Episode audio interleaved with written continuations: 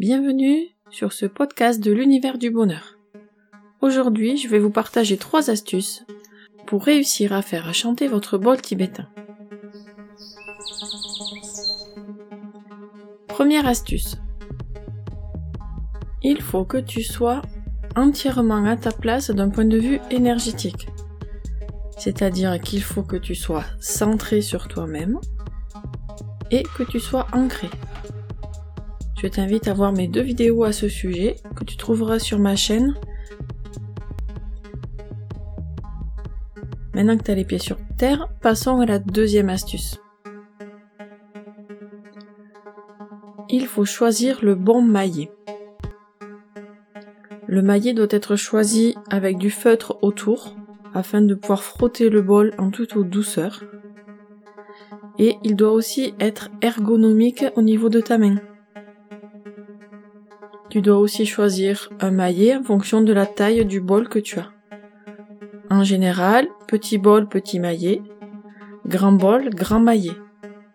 Mais attention, les manches sont différents, prends celui avec lequel tu te sens le mieux. Troisième astuce. Pose le bol dans la paume de ta main. Ouvre les doigts si tu veux entendre le son du bol.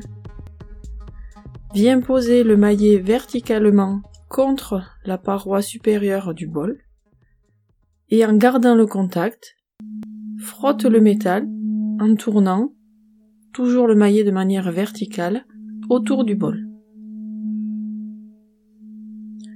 Petit à petit, l'onde quitte comme endormie au fond du bol, se réveille, monte et chante.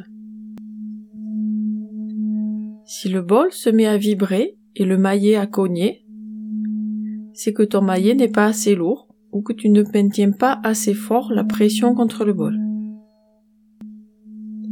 Si le bol arrive à saturation sur des ondes aiguës, écarte le maillet et laisse chanter le bol.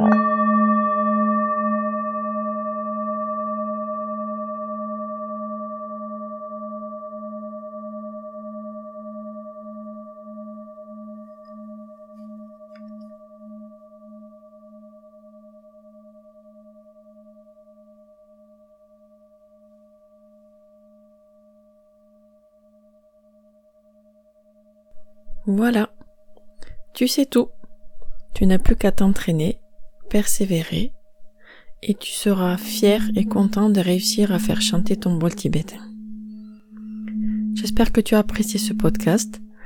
Partage-le. Laisse un commentaire sur mon article du blog si tu peux. L'univers du bonheur.